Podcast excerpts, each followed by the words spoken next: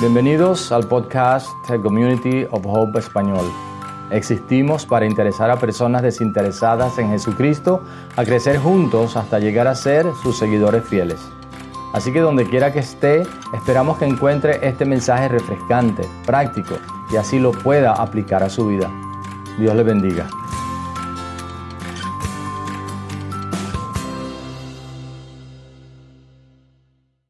Amén. ¿Y cuántos son Community of Hope en esta mañana? Allí donde estás, di tu nombre y di yo soy Community of Hope. Uno, dos y tres. Yo soy Efraín y yo soy Community of Hope. No los escuché a ustedes, pero lo importante es que todos somos Community of Hope y somos de Jesús. Amén. Amén. Bienvenidos. Un placer estar aquí en esta mañana. Yo soy Efraín Silva, pastor de Community of Hope, uno de los pastores, eh, pastor de Community of Hope español, uno de los pastores de Community of Hope. Somos una iglesia con varios campos y por lo menos con dos idiomas hasta ahora. Bienvenidos desde donde quiera que estés presente, acompañándonos a nosotros en este día, o bien sea aquí en el santuario o en cualquiera de las plataformas que estés. Bienvenidos, es un placer siempre estar aquí. Bienvenidos. Compartir la palabra de Dios y disfrutar un tiempo juntos es especial, sobre todo en tiempos como estos, ¿verdad? Yo quiero recordarles que la iglesia tiene un protocolo que hemos mantenido durante todo este tiempo por razones del COVID y recordarles que lo mantenemos, ¿verdad? En este momento se nos ha recomendado que usemos máscaras eh, optativamente. En el pasado lo hicimos por amor a todos, por amor al 561, todos lo hicimos. Eh, hoy es optativo, algunas personas no lo hacen y los que lo hagan eh, acepten a los demás por amor al 561 también, pero el protocolo sigue, el protocolo sigue. Eso es lo que estamos haciendo. Es importante que recordemos que si estamos enfermos, cualquiera sea la enfermedad, no vengamos al templo, por amor al 561, que estemos muy pendientes de todo lo que la iglesia ha establecido con respecto a este protocolo. Este protocolo no ha cambiado, ¿verdad? Lo hemos anunciado infinidad de veces, así que estemos muy pendientes. Recordemos que hay dos cosas importantes que dijimos desde el principio de esta pandemia. Una de las cosas, no nos vamos a dejar dominar por el temor. Vamos a ser cuidadosos, pero no nos vamos a dejar dominar por el temor. Y la otra cosa que dijimos es que no vamos a ser agentes de división de acuerdo a lo que creamos con respecto a los criterios que tengamos, no nos vamos a dividir, no vamos a dividir, no vamos a causar división por ninguna de las cosas que nosotros creamos y tengamos conceptos personales. Muy importante eso como Community of Hope. Nuestro lema es Love the 561, amemos al 561 y hacemos lo que hacemos por amor a Dios y por amor a todos los hermanos y a toda la comunidad.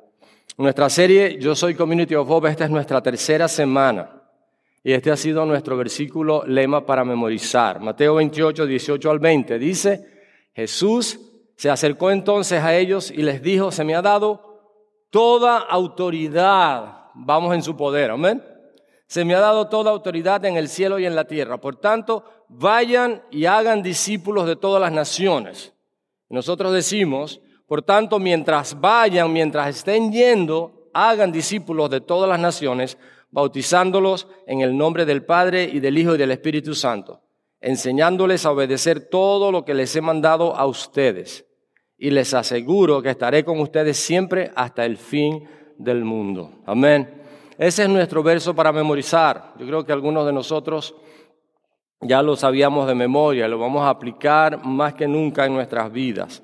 La mayoría de los inmigrantes, nosotros incluidos, que hemos viajado a los Estados Unidos, lo han hecho con el propósito de buscar un futuro mejor, futuro que se le ha negado quizás en sus países, y aunque a lo mejor hay otros propósitos, la verdad es que la gran mayoría cuando emigran tienen las intenciones de ayudar a su familia, a sus amigos que quedan en casa y eso es loable y eso es muy bueno. La realidad es que debido a lo que pudiera ocurrir, las promesas que hicimos eh, quizás no se cumplan porque este país nos absorbe y algunos tienen que trabajar hasta tres trabajos para poder mantener a sus familias o porque en, busca del sueño americano y para tener más y poder ayudar más, dejamos de hacer lo que prometimos hacer. Ahora, el asunto es que La situación de algunos países en Latinoamérica es crítica. Cuba y Venezuela son un gran ejemplo. En el pasado otros países han estado en situaciones semejantes y todavía eh, se sigue sufriendo. Lo que podamos hacer por ayudar a nuestros hermanos, a nuestros compatriotas, a nuestros hermanos en la fe, a nuestra familia, es poco. Y quisiéramos ayudar mucho más. Lo más preocupante de esa crisis económica es la crisis social y sobre todo la, crisis espiritual, es el deterioro moral y espiritual, especialmente de quienes están en posiciones de autoridad, como lo es el gobierno. Y muchas veces nos encontramos con las manos atadas. Y por esa razón algunos prefieren no hacer nada. Dicen, yo no puedo hacer mucho, yo no puedo hacer una diferencia, entonces no hago nada, ¿verdad? Hace tres semanas comenzamos esta serie y, y el tema fue, ¿quién? ¿Yo? Dijimos, yo soy Community of Hope. Yo soy Community of Hope. ¿Quién? Yo hicimos esa pregunta. La palabra clave que utilizamos para retarnos a compartir el mensaje de Jesús con todos, con todas las personas que nos rodean, con cuantos podamos compartir, fue esta. Escuchar. Escuchar.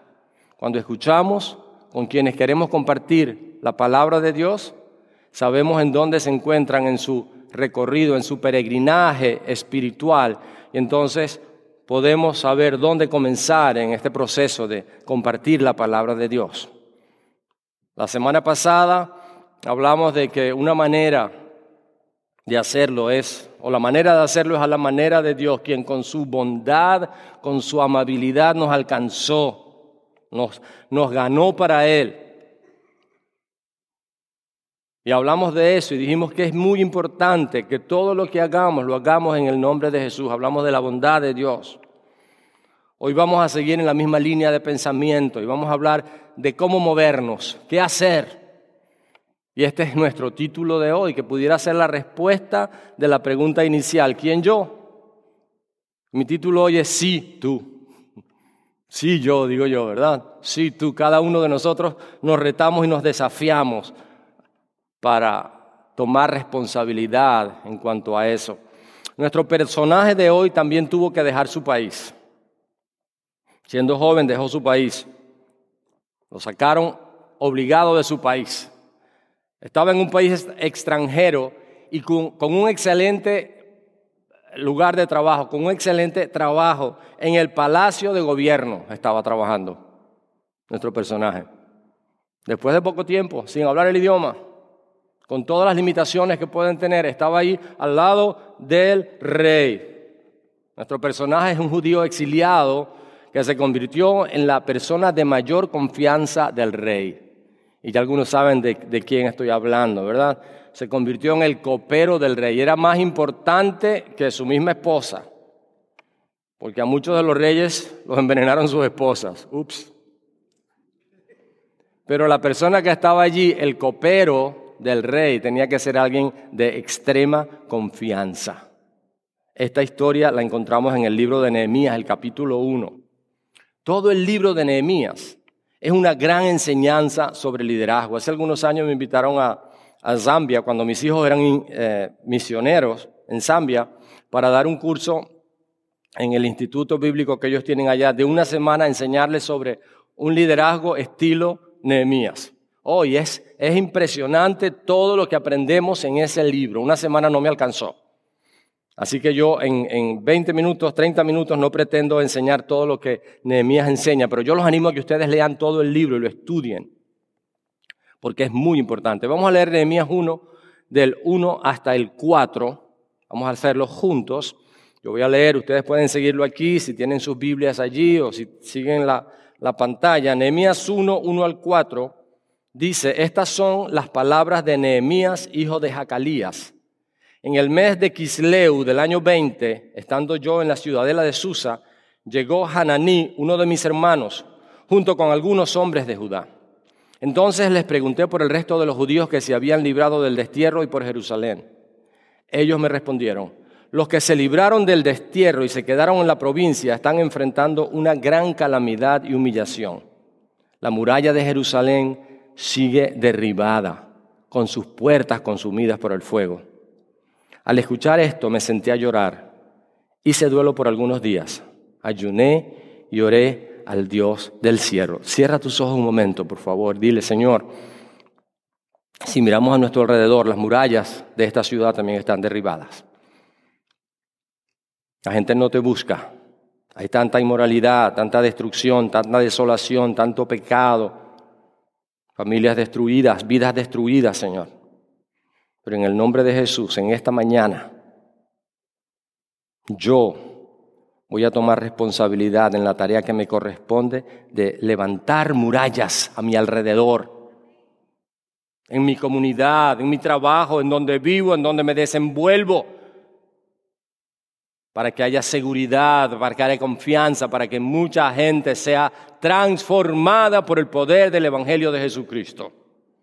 En su nombre oramos con acción de gracias. Amén, amén. Sí, tú. Vamos a hacer una diferencia grande. Vamos a tomar responsabilidad. Alguien escribió, la peor clase de injusticia que se le puede infligir a una persona o grupo de personas no es hostilidad, es indiferencia. No es atacarlos, es no hacer nada cuando tenemos la oportunidad de hacer algo bueno. Alguien dijo, si no es aquí, ¿dónde? Si no es ahora, ¿cuándo? Si no soy yo, ¿quién? ¿Y quién va a decir en esta mañana, sí, yo, yo soy responsable? Yo voy a hacer una diferencia. Nuestra iglesia tiene una misión clara. Esto nos caracteriza como iglesia. Existimos para interesar a personas desinteresadas en Jesucristo y crecer juntos y crecer hasta que todos lleguemos a ser sus seguidores devotos. ¿Lo leen conmigo?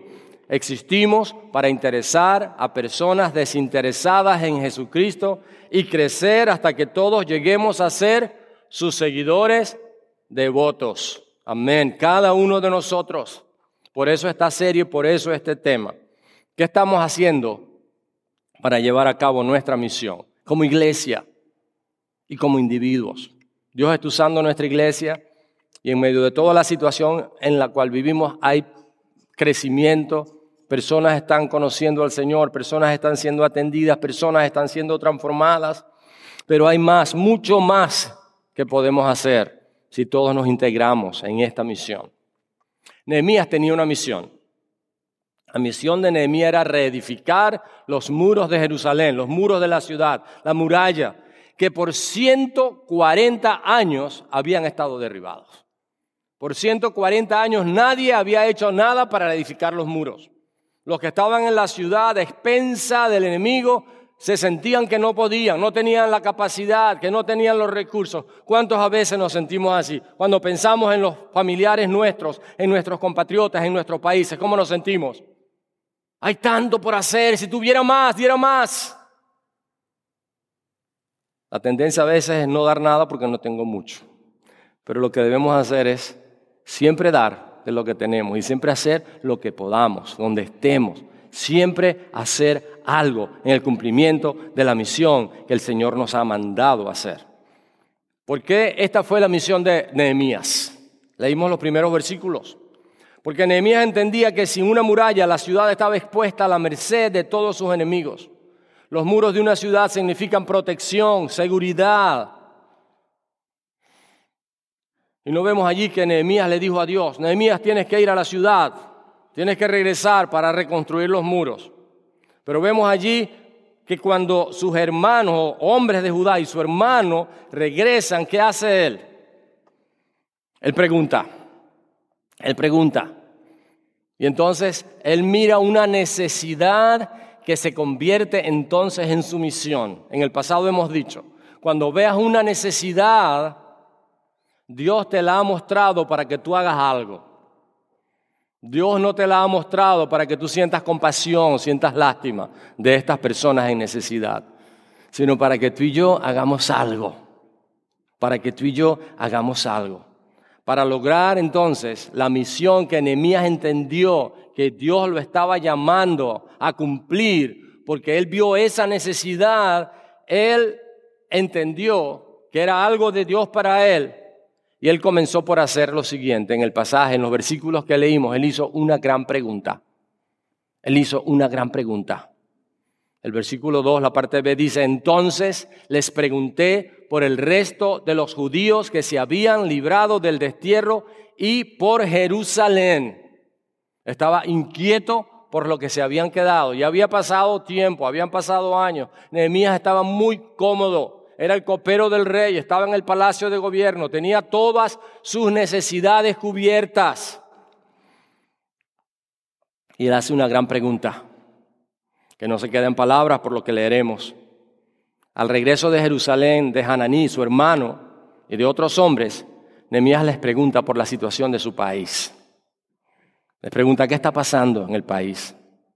Esto demuestra que aún tenía interés por los suyos. Esto demuestra que aún le interesaba lo que estaba pasando.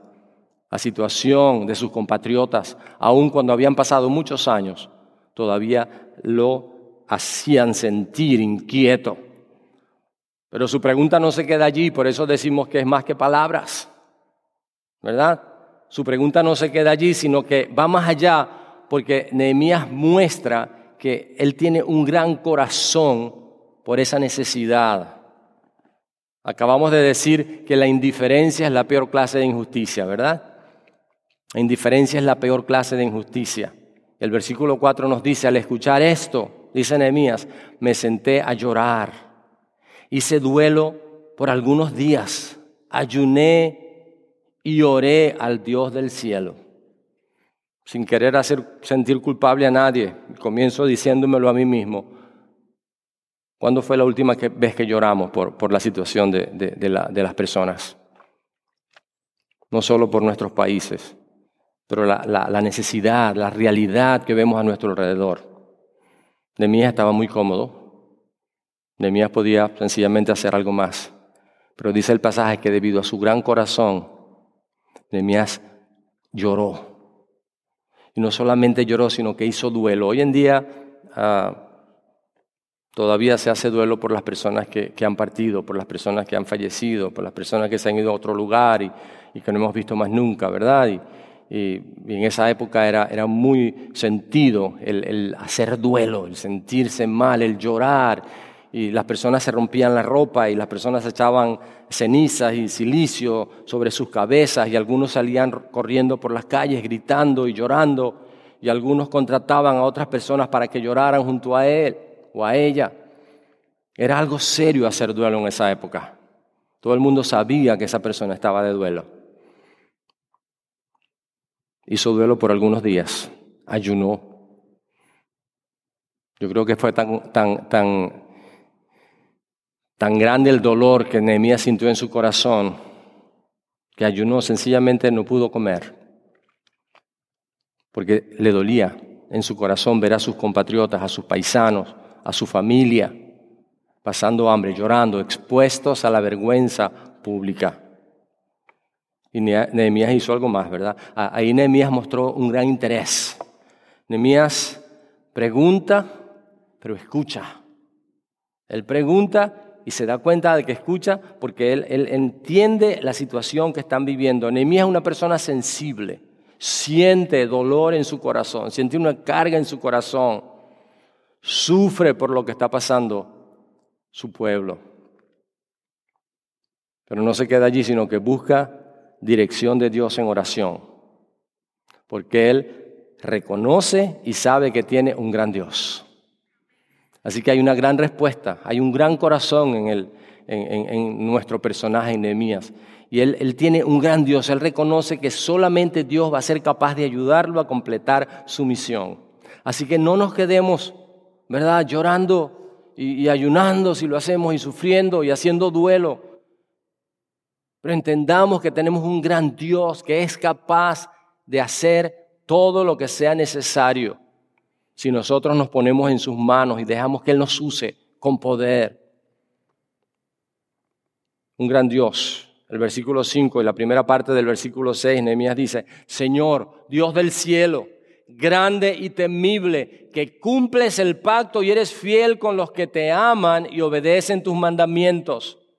Te suplico que me prestes atención que fijes tus ojos en este siervo tuyo que día y noche ora en favor de tu pueblo Israel. ¿Se dan cuenta?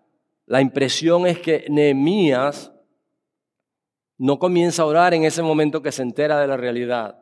El haber vivido una vida de oración y de haber buscado la dirección, la presencia de Dios en su vida, lo lleva a ver esa necesidad como suya.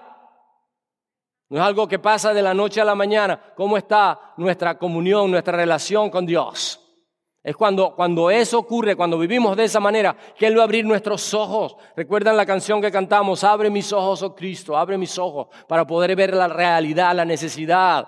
Dame tus ojos para ver, para que podamos ver como el Señor ve. Y eso es lo que ocurre con Nehemías, yo creo, estoy convencido de eso que apenas ve la situación, no había internet en esa época, no había un correo como lo tenemos hoy en día, ¿verdad? Entonces era muy difícil saber cuáles eran las necesidades de otras personas en otros lugares, de la manera como lo tenemos hoy en día. Es cuando sus hermanos vienen, o, sus compatriotas y sus hermanos Ananí, que le dicen cuál es la realidad.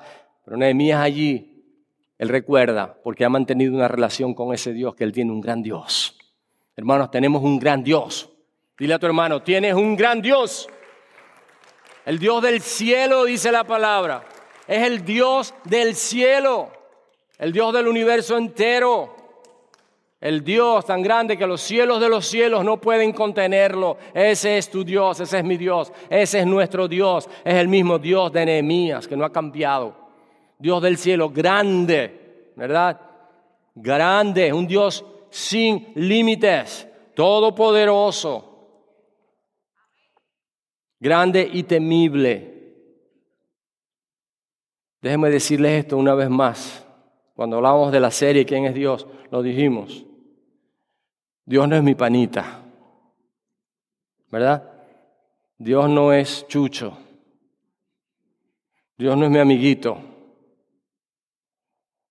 Porque muchas veces tenemos a Dios y lo limitamos a nosotros y decimos, no, es que Dios, Él sabe, sí, Él sabe. Pero Dios es grande y Dios es temible. Dios es digno de temer. Y no es el temor del miedo de andar asustados porque es un Dios que me ama. Pero es el temor de reconocer que es Dios por encima de todo y que se merece mi respeto. Andrés decía antes que no pedimos perdón por el temor a la consecuencia. Y recordaba una poesía anónima, hermosa, no se las voy a recitar todas, pero la, la, primera estrofa, la primera frase dice, no me mueve mi Dios para quererte el cielo que me tienes prometido, ni me mueve el infierno tan temido para dejar por eso de ofenderte. Y entonces dice, me mueve el verte clavado en una cruz. Eso me mueve. Ese es mi Dios. Grande, pero también temible es un Dios que me ama, pero es un Dios que merece mi respeto, mi adoración. Y cuando hago lo que hago, lo hago no por miedo al castigo, lo hago por amor a Él, porque sé que Él es Dios grande y que merece ser temido. Y sigue diciendo Nehemías, ese Dios es un Dios que cumple su pacto. Dios de pactos, cantamos, ¿verdad? Que cumple sus promesas. Dios cumple su pacto. Dios hizo un pacto con Abraham y Dios hizo un pacto con nosotros a través de Jesús, que Él nos va a llevar a la eternidad con su Hijo para siempre. Y ahora nos dice que vivamos en obediencia a Él. Y ahora Él nos llama a ser ministros de reconciliación, de andar amando a las personas, sirviendo a las personas, compartiendo el mensaje del Señor con amabilidad. Y tomemos una misión, como lo hizo Nehemías, como nuestra, y hagamos lo que tenemos que hacer para ser instrumentos en sus manos. Dios es un Dios que cumple su pacto. Enemías dice, Dios es fiel, Dios es fiel, Dios es fiel. Aunque yo sea infiel, Dios sigue siendo fiel, dice la palabra. Ahora Enemías dice dos cosas importantes allí. Dios es fiel con quienes le aman. Dios es fiel con quienes le aman. Dios se manifiesta de manera especial a quienes le aman con quienes tiene una relación íntima, a quienes le han entregado su vida y le han rendido su corazón y se mantienen en una relación íntima con Él. Dios es fiel. Y Nehemías también dice, Dios es fiel con quienes le obedecen. Si vivimos o si alguien vive en desobediencia, Dios no tiene por qué ser fiel, ser fiel con esa persona. Pero Dios los ama a todos, sí. Pero dice la palabra clara de Dios, eh, claramente la palabra de Dios que Dios es fiel con quienes le aman y le obedecen. Dice también el pasaje, Nehemías también dice que Dios presta atención Dios está atento a la voz de los que claman, de los que interceden por otros, de los que están conectados con Él, con la misión de rescatar al mundo. Dios presta atención y dice que Dios está atento a nuestras adoraciones. Ese es nuestro Dios. Nehemías sabía que aun cuando él tenía los recursos, ya que trabajaba en la casa al lado del rey, en la casa de gobierno, él era el copero del rey, él sabía que sus recursos no serían suficientes, pero él tenía un Dios del cielo. Él tenía un Dios en el cielo. Y Nehemías no solamente se contenta con eso, sino que Nehemías entonces desarrolla un gran plan. Desarrolla, desarrolla un gran plan. Nehemías hace un gran plan. Fíjense al versículo 11 el mismo capítulo 1 dice, Señor, te suplico que escuches nuestra oración. Nehemías era un hombre de oración. ¿eh? Ese era su primer plan, ese era el plan A. No hay plan B cuando el plan A es oración.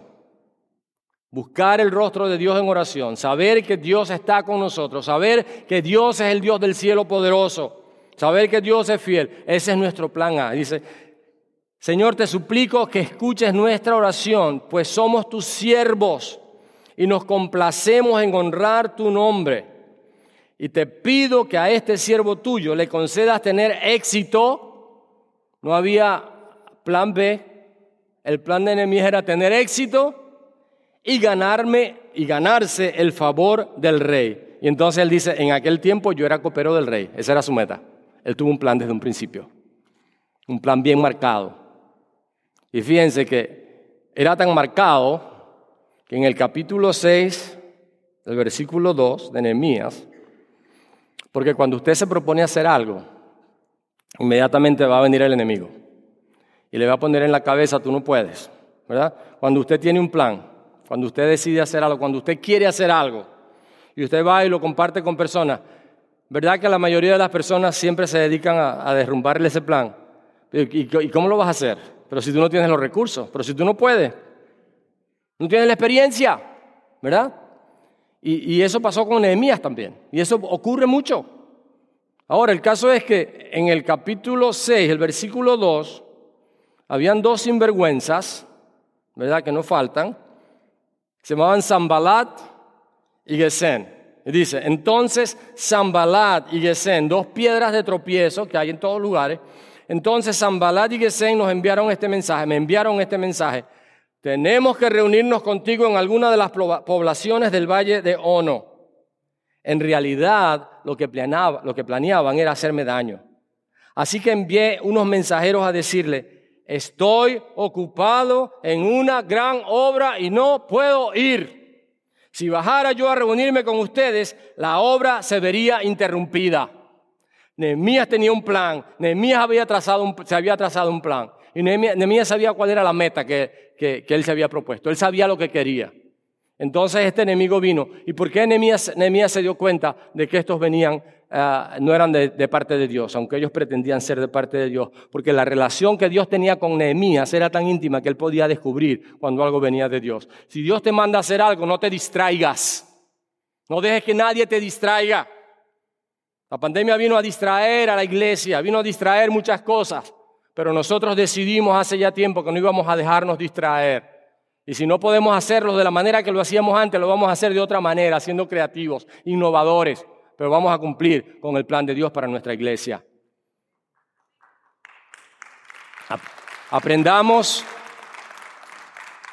Ellos lo convocaron a, Nehemías en el Valle de Ono.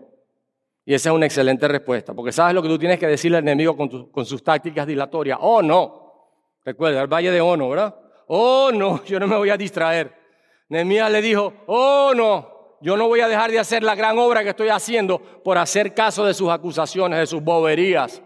Ustedes lo que quieren es distraerme, porque usaron muchas estrategias. Cuando comenzaron a levantar la muralla, dijeron, ah, esta muralla no es comparable con la muralla que, había antes aquí. Esta muralla, unas zorras pueden tumbar esa muralla. Hay personas que, no, que se han burlado de usted por decirle esas cosas, se han burlado de ti, te han dicho, no, tú no puedes, mira lo que tú estás haciendo no vale la pena, ¿sí o no? ¿Verdad? ¿Y cuál debe ser la respuesta suya? Oh, no, yo voy a seguir haciendo lo que Dios me mandó a hacer, porque Dios está conmigo. Yo tengo un gran plan que Dios me ha dado y lo voy a cumplir para su gloria y para su honra. Aprende a decirle oh no al enemigo. Estoy muy ocupado en una gran obra, porque es la obra de Dios. Vemos allí que Nehemías se sujeta a Dios. Vemos ahí que Nehemías busca honrar a Dios. Se dispone a tener éxito. No hay plan B. Y Nehemías no era uno de esos pensadores positivos de que confesaban y declaraban, era uno que amaba a Dios, que lo honraba, que se sometía a Él y hacía lo que Dios quería. Y él entendía que Dios estaba con él. Y entonces lo hizo. Entonces él lo hizo. Se dispone a tener éxito. Ese plan nace en el corazón de alguien que ha trabajado duro y reconoce que lo que le espera no será fácil y tuvo que enfrentar una gran oposición, pero él tenía un gran plan. Y él sabía que Dios estaba con él. Y él sabía quién era Dios. Y él sabía que Dios lo estaba honrando y que Dios lo iba a honrar. Déjenme decirles algo. Nehemías no solo terminó la construcción del muro, sino, sino que lo hizo en tiempo récord. 140 años el muro había estado derribado, derrumbado, destruido.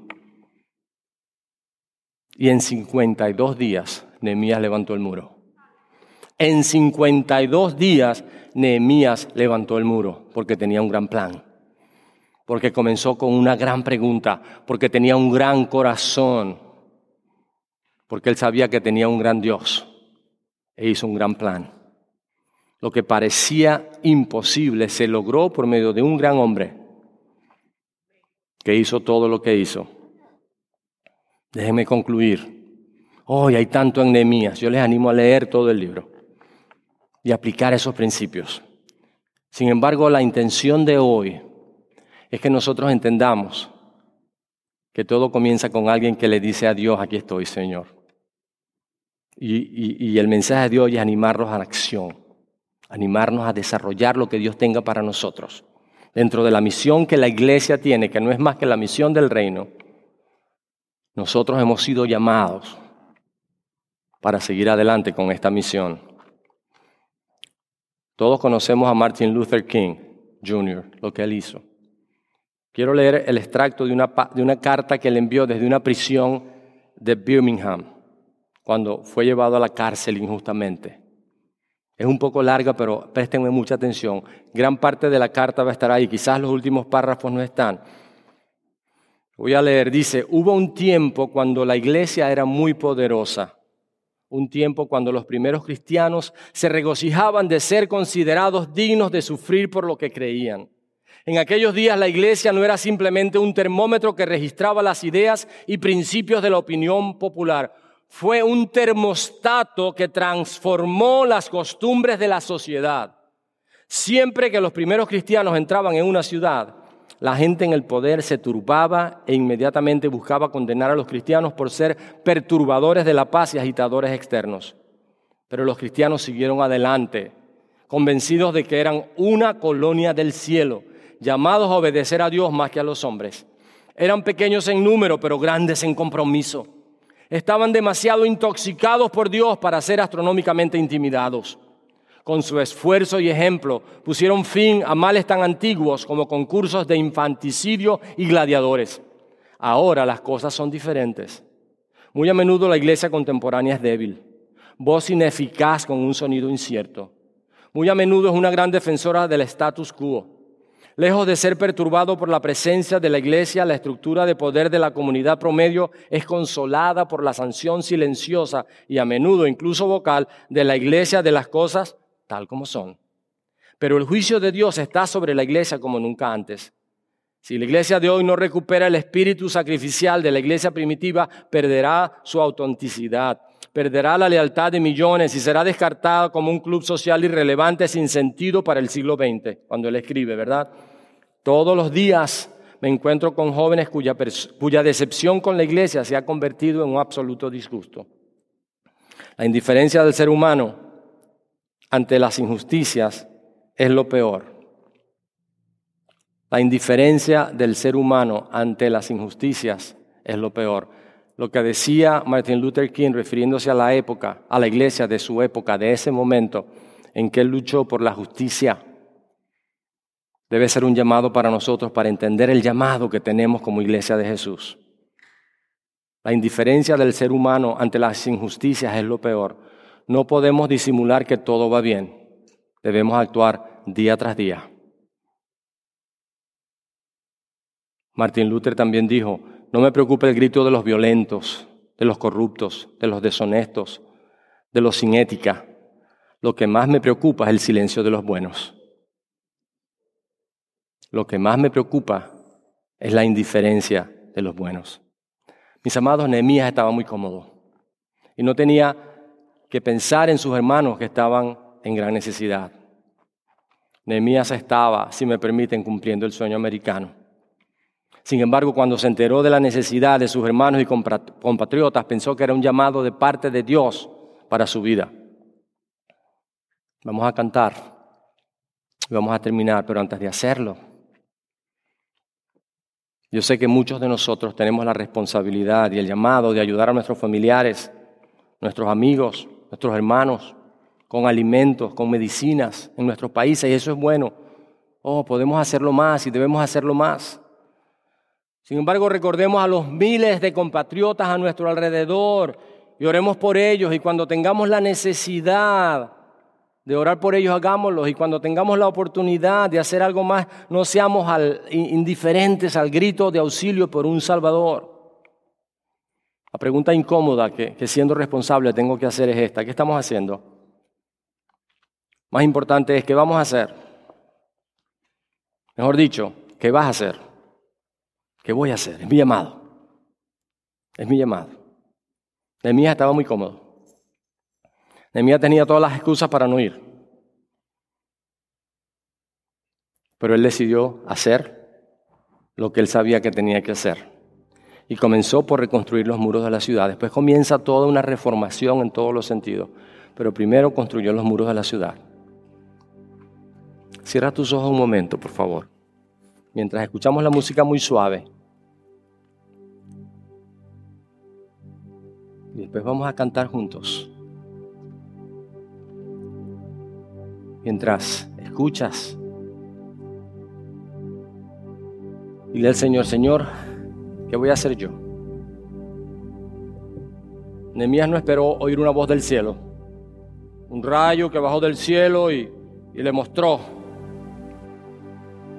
una revelación espectacular, una relación de Nehemías con Dios y sintió que ese era el llamado de Dios para su vida. Hay mucha necesidad a tu alrededor. Hay familias que se están destruyendo, matrimonios que están terminando, niños que están siendo maltratados, jóvenes que están siendo abusados, muchachos y muchachas perdidas en la inmoralidad, en las drogas, en la delincuencia. Tanta necesidad tanto dolor. ¿Qué voy a hacer yo? Como iglesia tenemos una misión. Tenemos un gran plan. Cuando el enemigo quiera distraerte, dile, oh no, tengo un gran plan. No me voy a distraer. No me voy a distraer. No voy a dejar que nada me distraiga. Ninguna táctica dilatoria del enemigo me va a entorpecer el plan que tengo. Y el plan es mucho más que cumplir con el sueño americano. El plan es extender el reino de Dios. Es ser instrumentos de Dios para interesar a gente desinteresada en Jesucristo y crecer juntos hasta que lleguemos a ser devotos seguidores de Él. Ese es el plan, la extensión del reino. Dios te quiere, Dios te necesita, Dios te quiere usar, Dios te puede usar, Dios te va a usar. ¿Estás listo? ¿Estás listo? ¿Estás listo? Señor, estoy listo. Dile, estoy listo. Deja que sea Dios el que lo haga. Deja que sea Dios, como pasó con Nehemías, el que te dirija, el que se encargue. Es la obra de Dios. Solo somos sus instrumentos como vamos a cantar, Él sabe quién soy, Él sabe quién eres. Él nos conoce, nos ha llamado para trabajar con Él y nos capacita. Falta que tú estés dispuesto. Canten suave, sigan cantando muy suave allí donde están. Iglesia, el Señor nos conoce, el Señor sabe quiénes somos. El Señor te ha llamado por nombre. Y Él te ama y Él nos ama. ¿Cuánto me ama a mí? Puedes decir en esta mañana, ¿cuánto me ama a mí? ¿Cómo me conoce? Y Él quiere usarnos a pesar de quienes somos, a pesar de lo que hemos sido, a pesar de nuestras faltas. Él quiere usarnos en esta gran misión. Yo soy Community of Hope, estoy aquí para interesar a personas desinteresadas, estoy aquí para ser un agente del cielo, para alcanzar a muchas personas. Tan solo hace falta un corazón dispuesto. Tan solo hace falta alguien que le diga, aquí estoy, Señor, aquí estoy. Tú sabes quién soy, aquí estoy.